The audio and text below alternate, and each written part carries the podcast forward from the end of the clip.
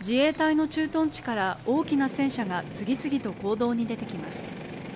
訓練は部隊を遠くまで迅速に展開するためのもので2011年から行われています。昨日は騒音対策のため走行用ベルトにゴム製のパッドを取り付けた10式や90式戦車6両を含む13両の戦闘車両が国道と道道およそ30キロを走行しました。車両は今朝苫小牧港で高速フェリーに乗せられていて釧路港まで運ばれた後今夜遅くに釧路駐屯地に到着する予定です。